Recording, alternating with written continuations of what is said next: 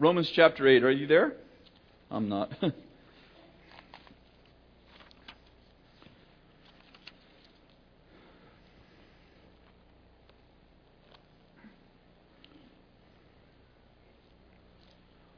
I had a um, experience some years ago that really kind of opened my eyes to, to some things. Um, I walked in the prayer house probably, oh, this is probably five years ago. I walked in the prayer house and uh, I was about 10, 15 minutes late. The prayer meeting was already going, and there was probably at that time 40 or maybe 30, 40, 50 pr- people praying, just kind of walking in a circle and praying. And I walked in late, and and Bill kind of greeted me at the door, and he hands me this. Um, it looked like an envelope, but it turned out to be a check folded in half. And I said, "Oh, thank you." And I started putting it in my pocket, and he says, "Why don't you look at it?" So I opened it up, and I'm like, and things were, you know, we were going through a really tight financial time. Anyone ever had that happen in their life? Of course not. No, we were all born wealthy. We were just going through a really tough time, and things were really tight. And I opened up this this uh, folded in half check. I opened it up, and it was a check for three thousand dollars. And I go, and you know, this is like this spiritual atmosphere. And I said, "Oh my gosh, someone just gave me a check for three thousand dollars!" I yelled in the prayer meeting. you guys figuring me out, right? And so Bill goes, "You better look again." And I looked, o- I looked down at the check again, and it was for thirty thousand dollars. Someone had given me thirty thousand dollars. I'm not kidding you. I almost needed like life support. I was like, "Oh." Someone gave me $30,000. And I mean, it was like the most money I'd ever had personally, you know, at one point in my life.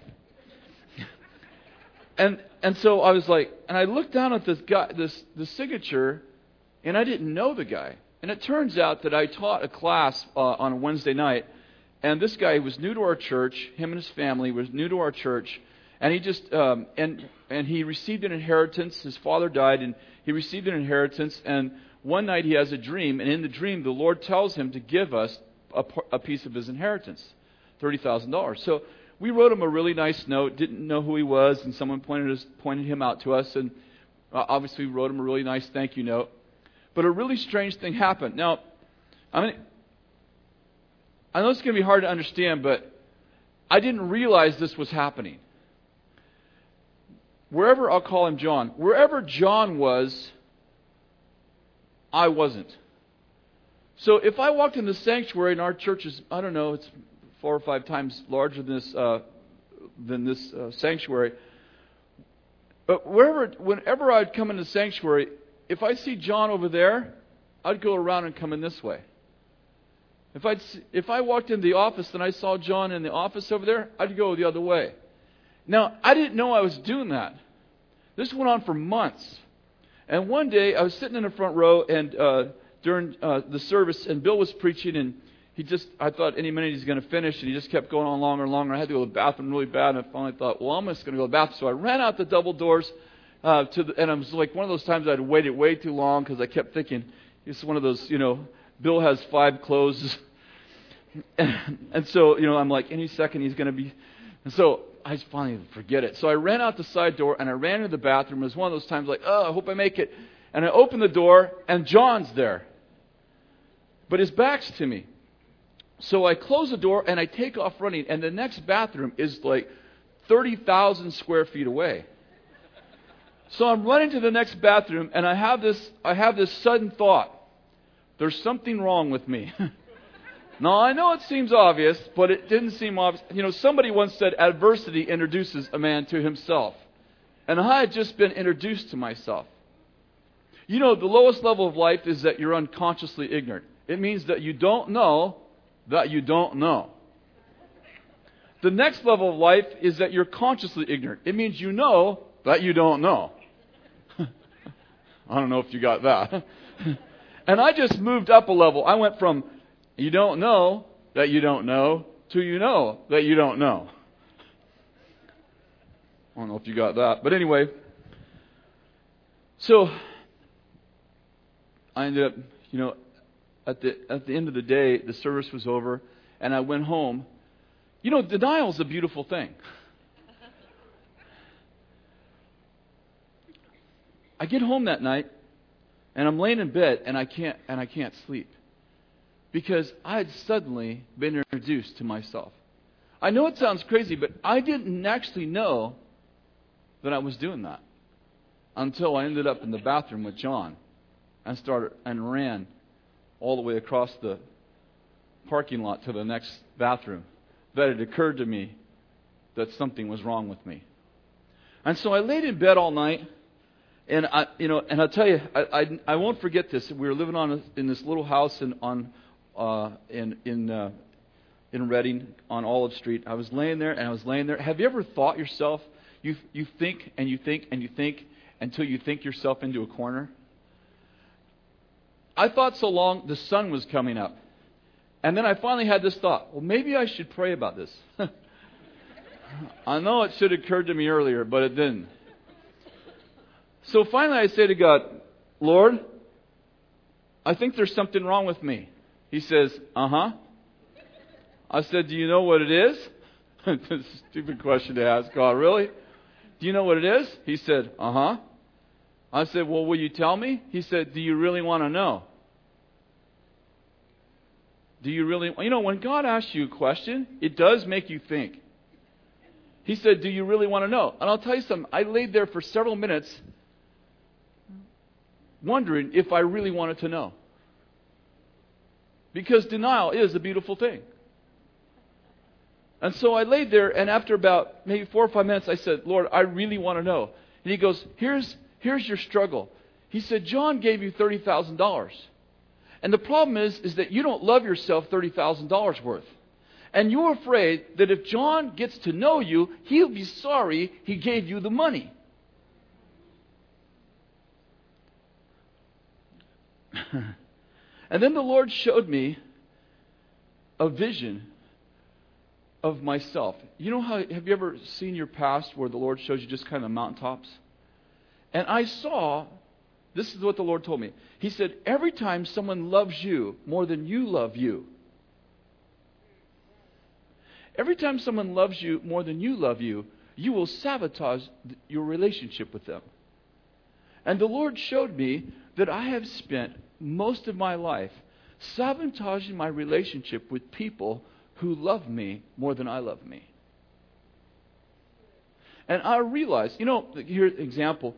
Um, I would preach, my wife, who's my lover and my best friend, I would preach, and when I felt people, I you know, the preachers will catch this because I don't know if everyone's everyone's experienced this, but when I would feel people, when I would feel the congregation having a high value for me as I'm preaching, I could feel them draw off of me, and I could feel the value for me rise.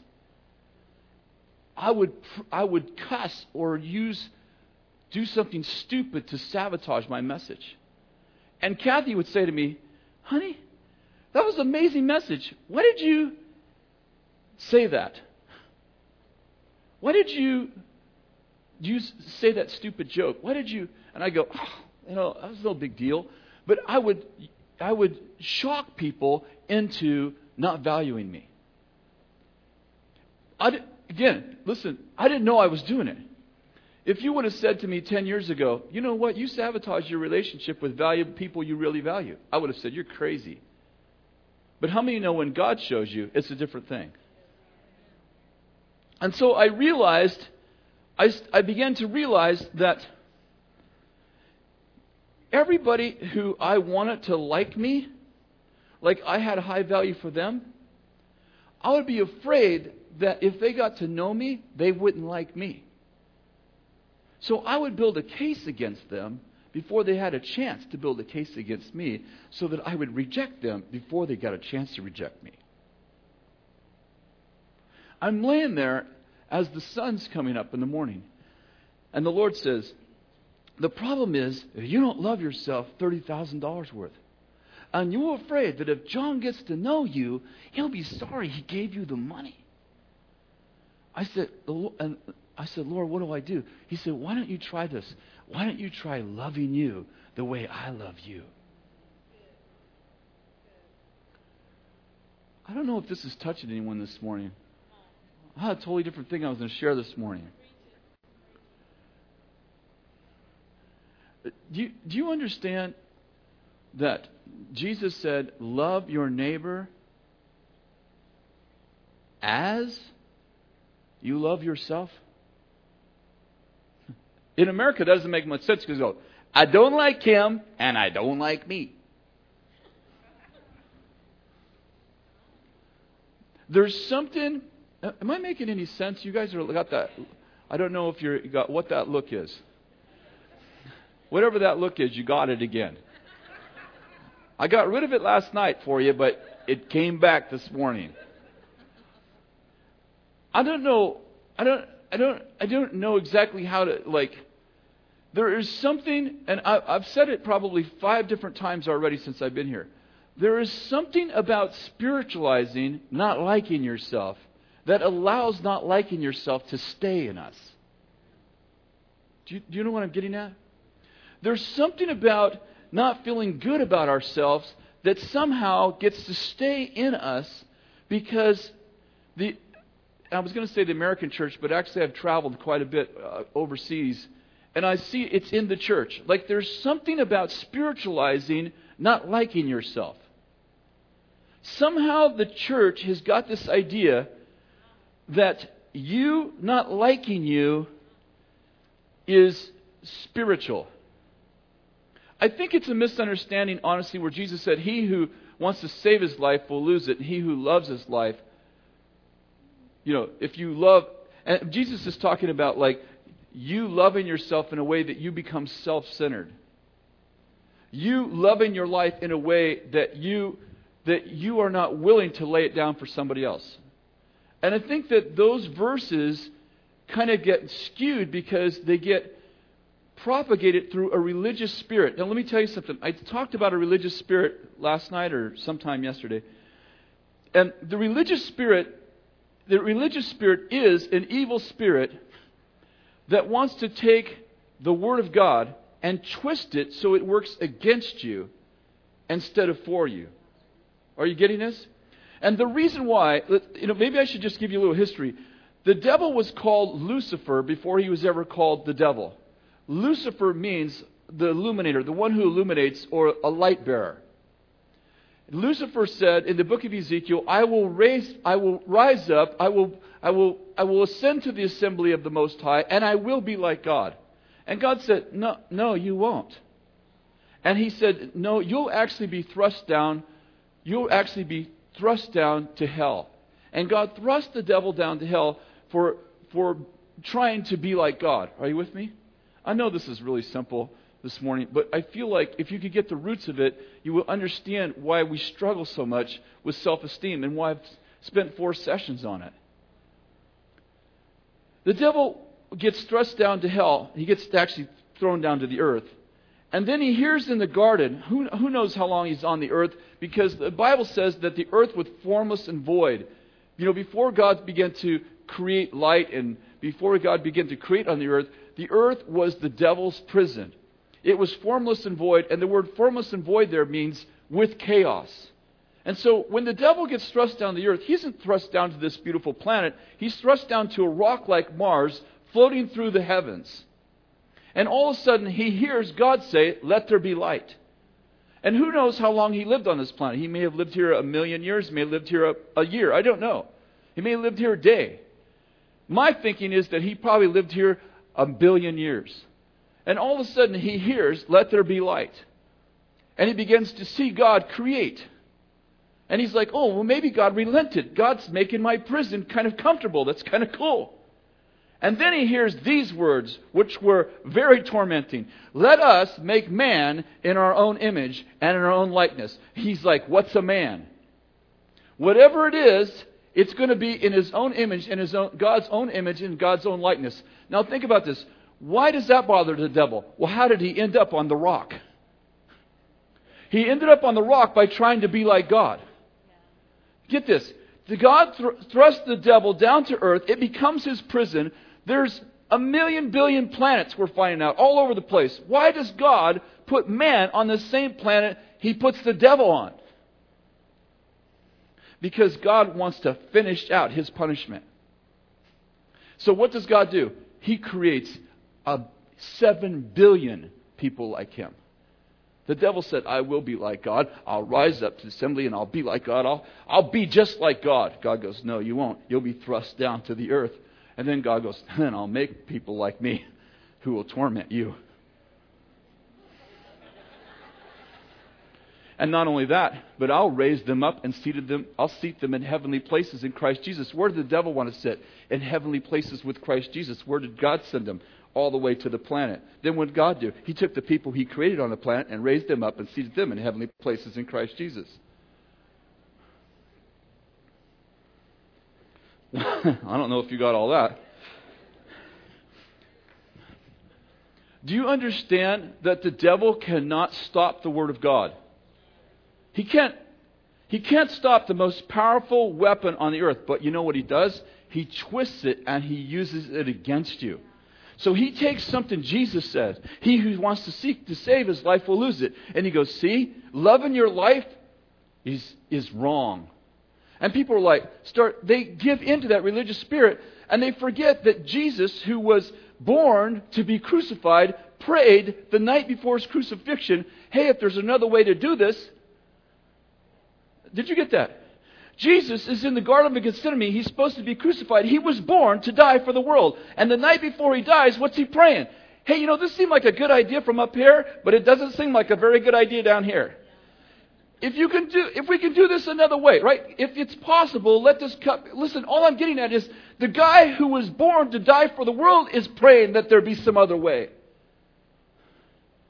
But Christians have this weird deal. We have this we have this weird thing with death. We've, taken, we've taken what Jesus meant by dying so you could live, and it's become sadistic. And death has become an end instead of an, a means to life. Did you get that? Listen, this is core of who we are. Because it was even the joy set before him that Jesus endured a cross. He didn't endure the cross because he wanted to die. He tried to get out of dying. He prayed, Father, if there's a way to remove this cup from me, please do it. But Christians play into this religious spirit and we're like, God, kill me. I'm just trying to die. It's weird. Listen, you don't realize how weird it is because you grew up in a religious culture who exalts death. Jesus said, I came to give you life and give it to you more abundantly. The only thing you have to do is pass through death so you can get to life, and that's called baptism. Baptism, you already died. Do you understand that the cross was for the old man, not for the new man? You're the new man. You, you, whenever you're trying to crucify you, you're trying to crucify the guy who already died. But here's what I'm getting at. Do you understand that we create the way that we view the Bible is coming from a self hatred that's deeply rooted in American culture? I'm telling you something. I'm telling you from my own experience. Christians don't like themselves. And they have created a, a theo- theological basis to keep that going in their life. Jesus, I mean, over and over, Jesus said, listen, love your neighbor as you love yourself. Love your brother as I love you. And we're like, we have this deal with death. We have this deal with not liking ourselves. Like, somehow we've made it okay to not like us. And I want to tell you something that that is a doctrine of demons. And if you haven't figured that out by after this fourth session, then I don't know what's going on in you. And the reason why I keep saying it over and over is because I figured out after having three, you know, the first three years, I had three years of supernatural, of supernatural school. I mean, I have a school of ministry where I train people. Well, the main thing, well, I'm the founder of the school. And I'm training people how to walk in the supernatural, and I'm figuring out that being supernatural, being powerful, and feeling like you hate yourself is incongruent. And I figured out that it doesn't matter how big of a gun you give somebody, they're not going to shoot it unless they feel like they have a divine purpose in doing so. I can't tell you how many days and nights I have laid awake at night, frustrated over students that I have spent hours and hours and hours training, and they don't do, nothing changes in their life. They don't pray for anyone when they get back to their home churches. Nothing changes when they're outside the four walls of the church. And it took some time to realize that people who feel like prisoners do not act like princes.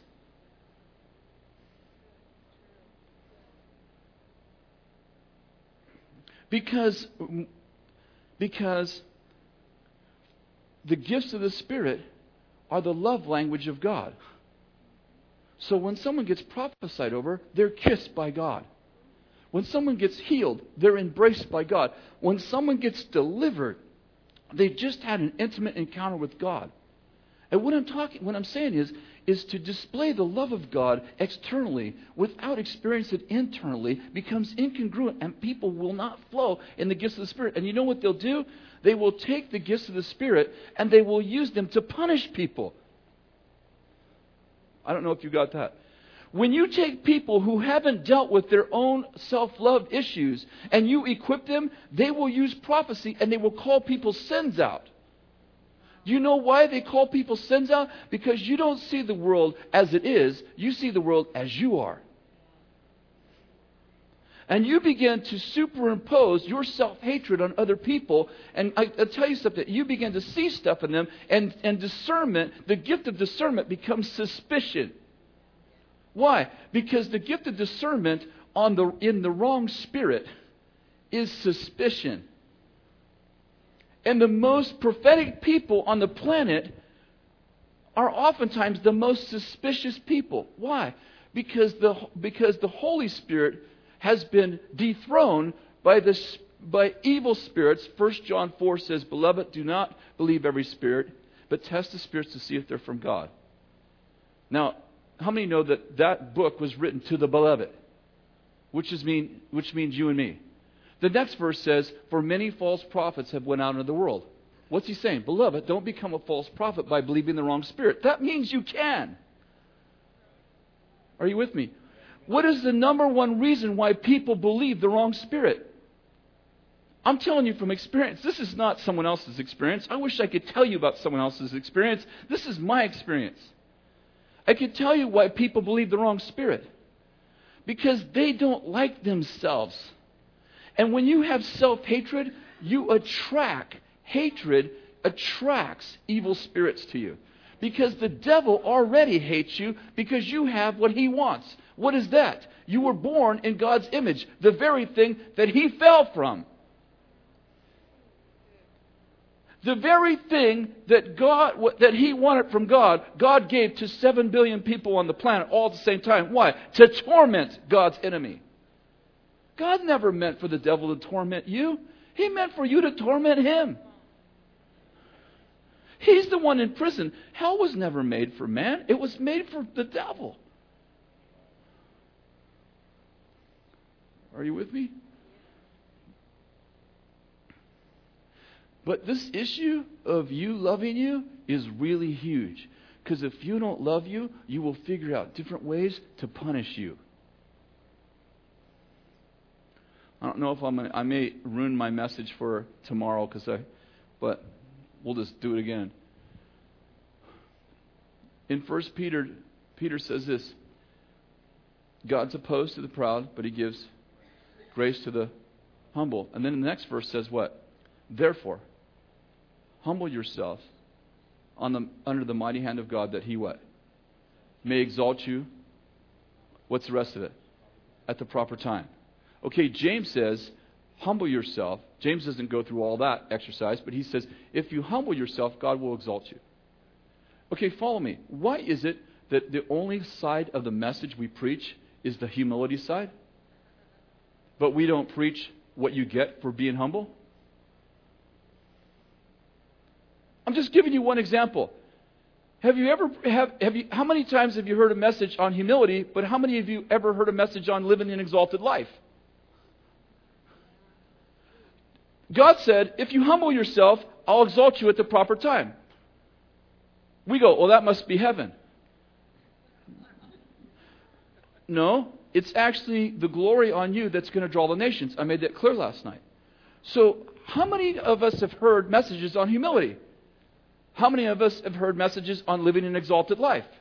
How many of you know that living an exalted life is a reward for humility?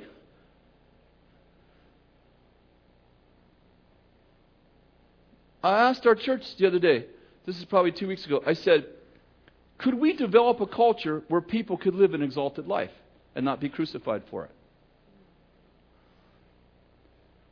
Am I messing you up, or are you just got you? Are you in a trance, or what I'm getting at is this: Do you, do you, I'm saying I'm saying more than one thing here. The first thing I'm saying is, do you realize that when you don't like you, you reinterpret the scriptures to mean something that the scriptures don't say, or you emphasize just the side, just the side of the scripture that punishes you?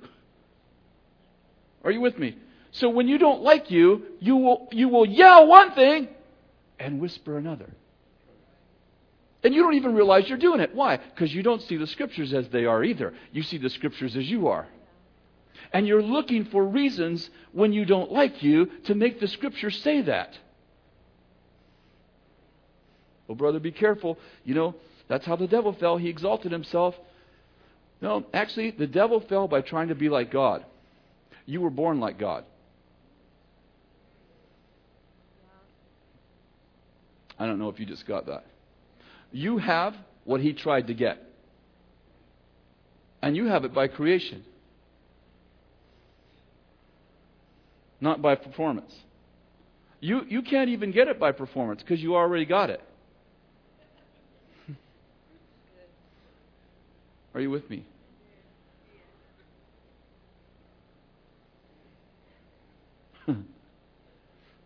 That's a good word right there. I'm just telling you about my own journey. You know, I I shared this example three times, and two times I got in trouble for it. But it's such a great example. that when I feel comfortable, I just can't hardly help but share it. There are, there are single people who are 30, 40 years old, and they're still waiting for the right one. Now, first of all, let me make it really clear. There are people who are supposed to be single the rest of their life that God created to be single the rest of their life. That, Paul makes it really clear. I would that you were like me. How do you know if you're supposed to be single or supposed to be married? Real clear. Paul said in the next verse, but if you burn with passion, then you better be married. What's the point? If you have a sex drive, get married. There's a good word right there. It's in the Bible, you know. Sorry if I offended anybody. Actually, sex is actually written in the Bible. It's whatever. I'm writing a sex. I'm writing a book. I'm writing a book about sex. Actually, I'm writing a book called "From the Battlefield to the to the Bedroom." Yep. It's a book about purity, about sexual purity. It's all through the Bible. It's just embarrassing American culture. I was going to make a point out of it. Where was I going? Oh, about being married, yeah. So if you if you um, there are there are people. Did you hear me that there are people who are supposed to be single? No problem. Get that? So there's no pressure to get married if you're single here. So I'm addressing a certain segment of the single people. Are you with me? Those certain segment of the single people, male and female, they they're 40, 50 years old. I haven't found the right one yet. Dude, there's 7 billion people on the planet. How can you not find the right one? I mean, there's only male and female. And let me tell you what I'm thinking. I've watched this happen over and over. See, it's like people get in a relationship. In fact, I'm, I'm, I'm right now counseling a couple that, I, that are close to me through this whole, this exact deal. People, they get in a relationship, and here's what happens. See, when you don't like yourself, now, most of us don't go, I don't think I like myself. There's a few of us that do that, but most of us don't know we don't like ourselves. Or we like ourselves very little. What happens when we get in a relationship with somebody? Suddenly they start to have a value for us. And when they break through the outer boundaries of our smile and we can perform out here, Woo, we went on a date. Did you have fun? I had fun. Right? But what happens when we start getting deeper? I'm not talking about sexual relationship now, okay? I'm talking about a pure relationship. What happens when someone breaks the boundaries of the external places where we can smile and perform? And they begin to get to know us.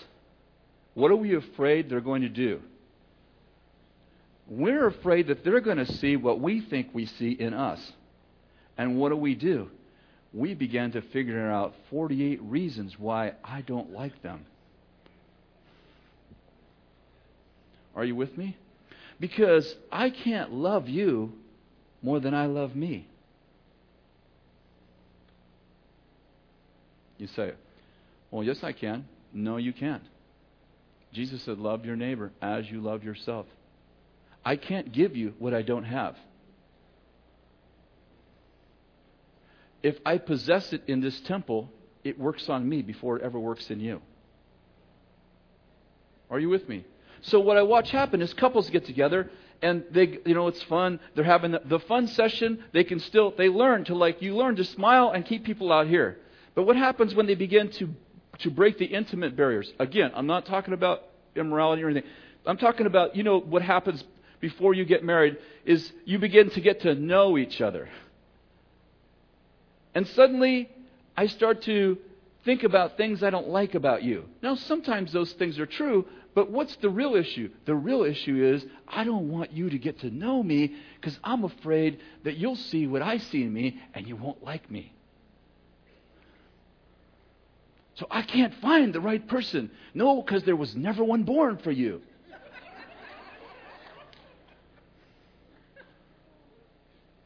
People like us that have these struggles, we're really good givers. But what can't we do? Receive. Why? Because receiving means that I have to let you give to someone who doesn't deserve it. And what happens when somebody who doesn't deserve it gets stuff? Then they begin to self destruct because they know that you just gave them something that they, you just gave a guilty party something that they shouldn't have. I'm telling you, it's one reason why people are sick when Jesus died for their bodies already. Especially autoimmune diseases. You know what autoimmune diseases, for instance, like lupus. Listen, I'm not saying all lupus, I'm not saying all autoimmune, I'm just giving you some ideas. Are you with me? See, the white blood cells are supposed to protect you, and so they defend enemies. They defend you against enemies, right? They defend you against, against things that will destroy you.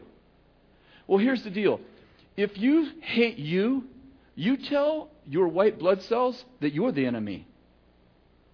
Because the white blood cells are programmed to destroy enemies. But what happens when you say, I, I deserve punishment. I don't like me. What happens? The white blood cells get the message and they just start destroying the person they're supposed to be protecting because you told them that you're the enemy. And then you pray for somebody who has an autoimmune disease, and what happens? Typically, they get healed. But you know what happens three months later? They're sick again. Because the problem isn't originated in their body, it's originated in their spirit. Remember when Jesus prayed, I'm sorry, when Peter and John, when he, they healed the man at the gate beautiful, he walked, he leaped, and he praised God. What to do? He walked, he got physically healed. He leaped, he got emotionally healed. And he praised God, he got spiritually healed. How many know that God wants to heal the triune man? But our struggle is that we only see single dimensionally. So we pray for someone, they get well, but five months later, two months later, a week later, their sickness is back because we forget to ask why it's there. Are you, are you following me? So this has been my journey. Like, you know, I'm a monument to like, hey, I don't like me. If you would have asked me, though, I wouldn't have known that. Listen, here's the part that's really hard to communicate because it doesn't make a lot of sense to me either. There's this conscious mind, but underneath there is your unconscious mind, like where your spirit lives. And down below the surface of a happy smile and, you know, a great relationship with my wife and my kids. Down below that is a guy was a guy who was really like really had a law of self-hatred. And mine was rooted in a father. You know, my father drowned when I was three. And you know what little kids think when their parents die? See, when the kid's little, a child at three doesn't know what death is. They just know their dad's gone. And there's a weird thing that happens in them, and I believe it's coming from the spirit of the power of the air, whose name is the devil. He convinces little children, Your dad doesn't like you, that's why he left. It happens in divorce, too. When children, their mother, their father leave, you know, they, they think they are the problem. Talk to kids out of divorce, little kids out of divorced marriages. What, who do they think's the fault, their fault? Whose fault do they think it is? I guarantee you, nine times out of ten, they think it's their fault, or at least they're a part of the problem. Why? Because the devil gets in there, and what is he trying to do? He's trying to steal their identity. Do you understand? His whole. How did Adam and Eve, I talked to you about this last night, how did Adam and Eve fall in the garden? They tried to get through performance what they already had through creation. The devil convinced them that they weren't like God, so that they had to do something to be like God. Do you understand that it's the, the, the identity crisis is the devil's work? He wants to convince you that you are not sons and daughters of the king. Once he convinces you of that, everything else just falls like dominoes. You won't perform like the king. You won't act like the king. You won't love like the king. You won't do anything like the king as long as you don't know you're the king's son. Are you getting this? But once you know you're the king's son, guess what happens? The dominoes start to stand up again. That's why when I do supernatural clinics, I spend two thirds of the time talking about who you are because I can teach you in one hour how to do stuff. But if you don't know who you are, you'll never do it.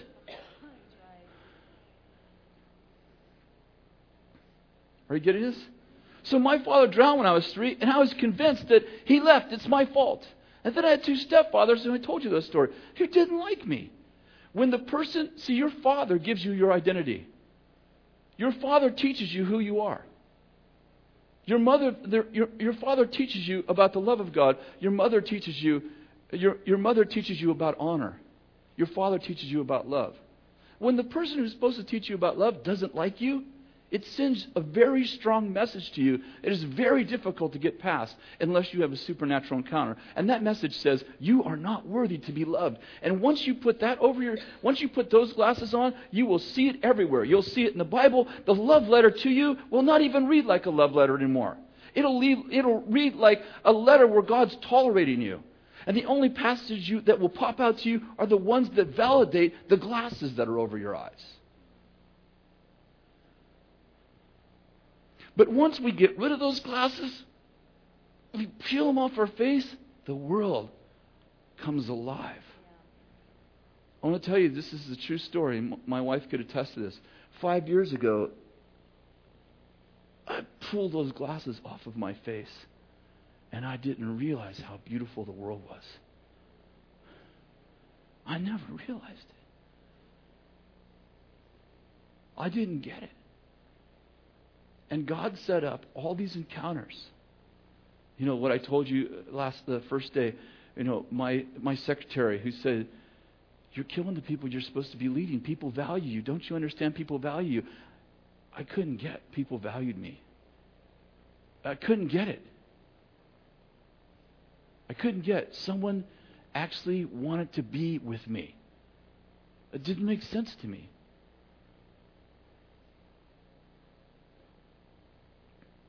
People would give me money for speaking, I'd give it all away. Oh, sounds spiritual. No, it wasn't coming from generosity. It was coming from not being able to receive, not wanting to have anybody say I have value, making sure that I didn't have value. It was weird. I could minister to poor people really well. You know why? I identify with their brokenness, but I couldn't minister to a wealthy person. I could minister to the down and out because I felt totally, but I couldn't minister to the up and out because they intimidated me because I felt like they're better than me. I'm sorry if this is a little too intense or whatever it is for you. But God wants to deliver us from that spirit. He wants to take it off of us. He wants us, he wants us to realize listen, He really, really does love you. And by the way, He likes you too. And He created you, listen to this, this will get you. He created you for His pleasure. He thinks, I, I know this is hard to believe. He thinks you're amazing. He said this he said, I'm going to make my house an everlasting pride. There is a positive pride. God takes pride in you. He goes, Have you considered my sons? Have you considered my. You know, do you understand that you're the best thing He's ever created?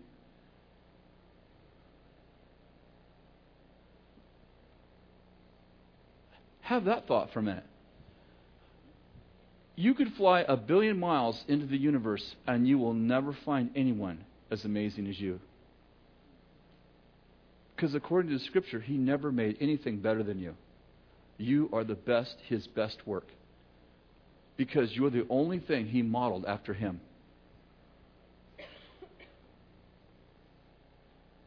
Did you get all that? Huh.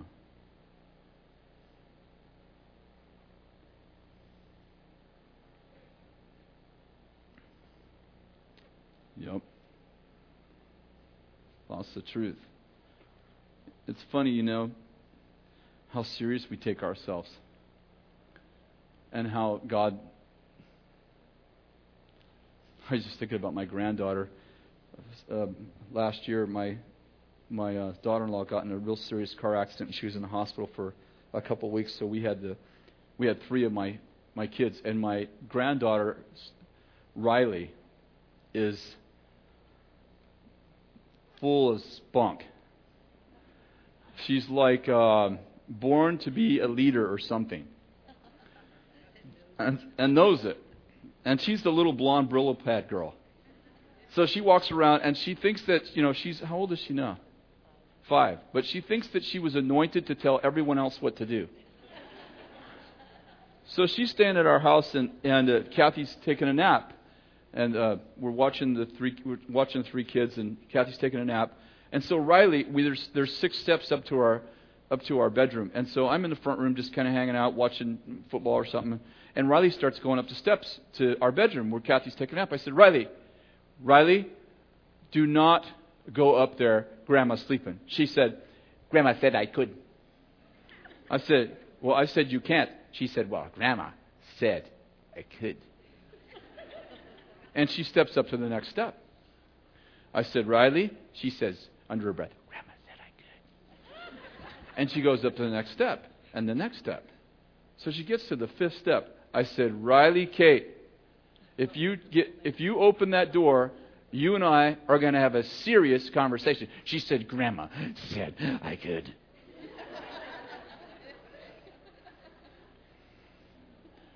and she steps up to the platform and she grabs a hold of the handle. I said, Riley, if you open that door, I am going to paddle your butt. She says, Grandma said I could. and she turns the knob, and she turns around and she stares at me. So I stand up and I said, You better think about what it's going to cost you to push that door open. Because I guarantee you, it's going to be a memory.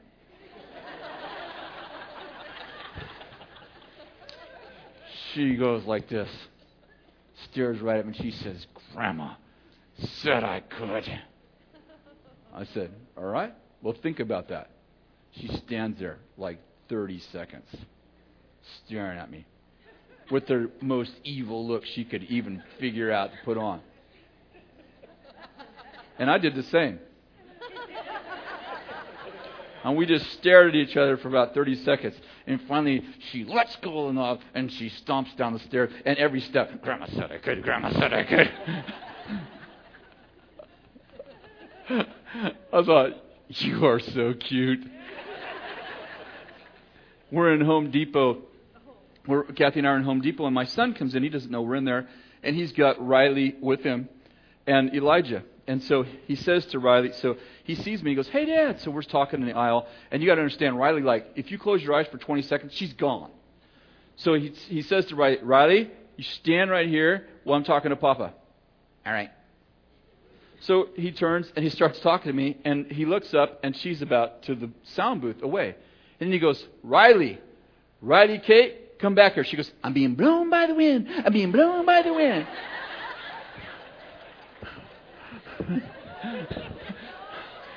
and so he goes, You're in trouble. I'm being blown by the wind. I'm being blown by the wind. He finally ran after her,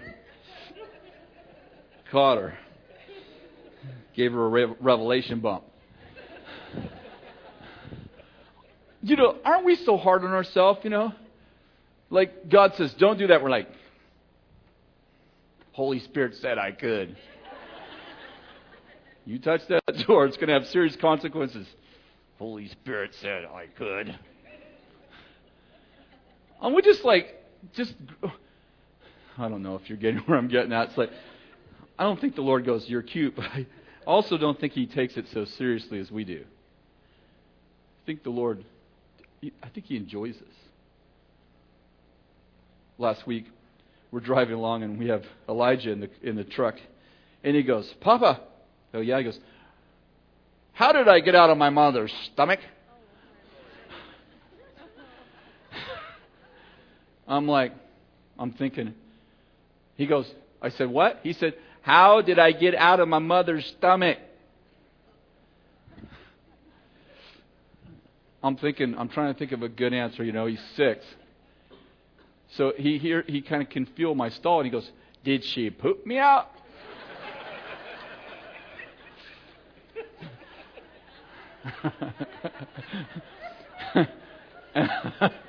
I know he's thinking like scientifically here. I'm like, no. And then he goes, he's sitting in the back seat and he goes, well, if she didn't poop me out, then she peed me out. and he goes, did she? I said, I don't know. Ask your dad.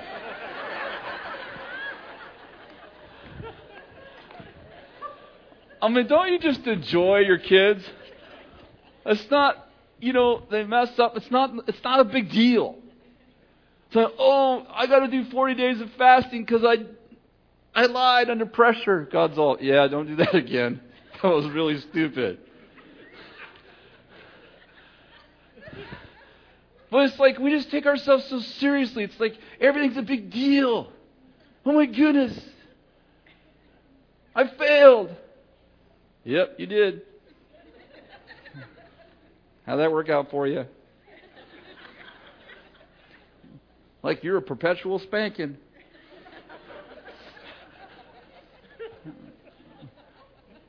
Oh, I know there's another side to this story. All I'm getting at is like, I don't know, lighten up. Get over yourself. You're, you're, you know, it's not that big a deal.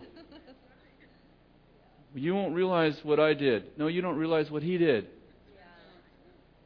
His blood covered anything you've ever done and every, anything you will ever do. And, um, okay, well, I just said that so many different ways that I, I ran out of examples. So why don't you stand up and let's see if I can come up with a prayer to help you.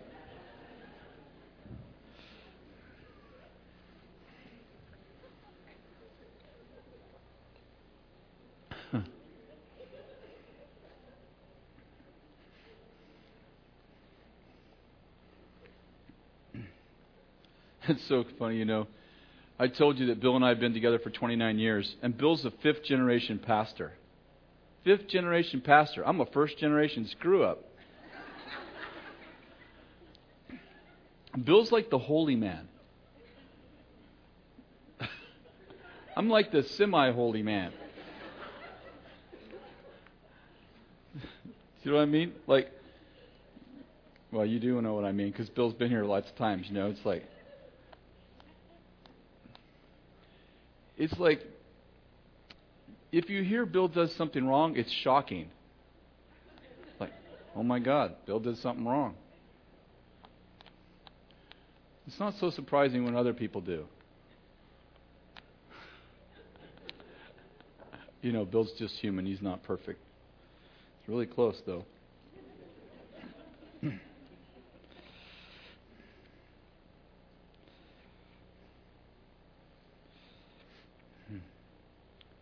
Let me just pray for you.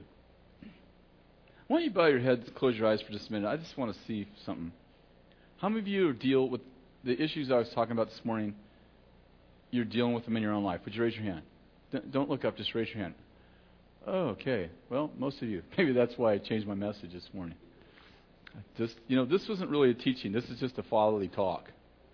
I have these at home a lot, so don't usually do it on the road. But, Lord, I thank you for what you're doing in us. Lord, I thank you for your love that so invades our hearts and our lives that it transforms us. And Father, I pray this morning that for everyone